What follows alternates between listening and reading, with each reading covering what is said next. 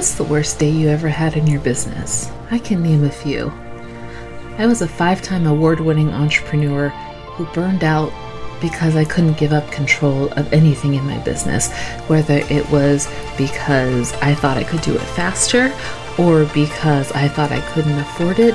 I just refused to let anybody else in. Consequently, the business turned from a dream goal into a job I hated, and I didn't know what to do anymore. In 2015, I closed my business, walked away, and started a whole new life. But I didn't know what I wanted to be when I grew up after that. And I realized that what I really love to do is marketing. I love to talk about marketing and create marketing and teach other people how to create value based marketing initiatives that talk to their customers. I've done it for corporations, for entrepreneurs like you, bloggers, and everybody in between. I'm here to help you create your dream empire that gives you the freedom to create your life the way you want to do it. My name is Megan Brame. This is Stop Sucking at Business. Let's go. Hey guys, Megan here. This episode is going to be a little different.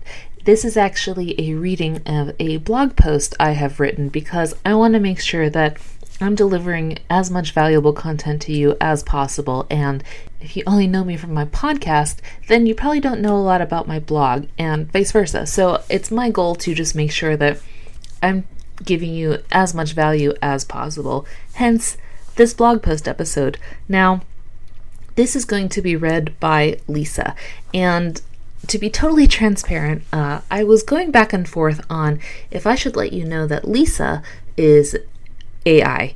Uh, she is not a real person. She is artificial intelligence who uh, reads these blog posts. But um, I figured that it would probably just be better to be transparent with you that this isn't a real person. This is an AI uh, app, but I don't want that to, I guess, cloud your take of this information because I picked this blog post because I thought it was really valuable and wanted you to learn it in this month when we're talking about similar things.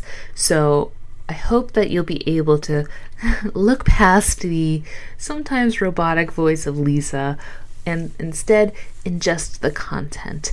And I promise that we're going to get better with this and make it less choppy, but I figured that it was best to just be totally upfront and tell you that this is my content read by AI and the goal is to just make sure that you're getting as much value as possible. So I hope that you'll be able to kind of you know, overlook a little of the details uh, with her voice. Thank you so much. I will talk to you guys in our next episode. I first learned about the Pareto principle from Tim Ferriss's life-changing book, The 4-Hour Work Week. If you've never heard of it, it's a theory created by Vilfredo Pareto when he realized that 80% of the land in Italy was only owned by 20% of the population. What it boils down to is that roughly 20% of X will produce 80% of the results, good or bad. Sometimes it's amazing, you create this product that just skyrockets your sales. And makes everyone start doing gladiator style fights just to work with you. Other times, it's a hard pill to swallow. What if you have a regular customer base of 100 loyal people, but 20 of them cause you nothing but misery and make you blow your stress ball budget every month? What do you do when you have a realization like that? The Not Crazy Guide to the Pareto Principle I like the simplicity of the Pareto principle, note. It doesn't need to be exactly 80 20ths. Sometimes is 90 tenths, sometimes 75 25ths. Hell, sometimes it's 51.23, 48.77. The point is there's an imbalance, because it makes me think about the output of effort in relation to results gained, the problem, though, is that holding strictly to the 80-20ths method can put blinders on that make you miss opportunities solely because it doesn't fit into this rule, or doesn't fit into this rule yet. So here are some tips for involving the benefits of Pareto without being beholden to it. Take it as a loose guideline. I don't like to fall into the trap of seeing everything as imbalanced because it makes me feel like I've stifled my creativity, so I try to use the 80-20ths method as a loose guideline when I'm creating products. Understand that some will be winners, and some less so, but I won't know which ones work if I don't try.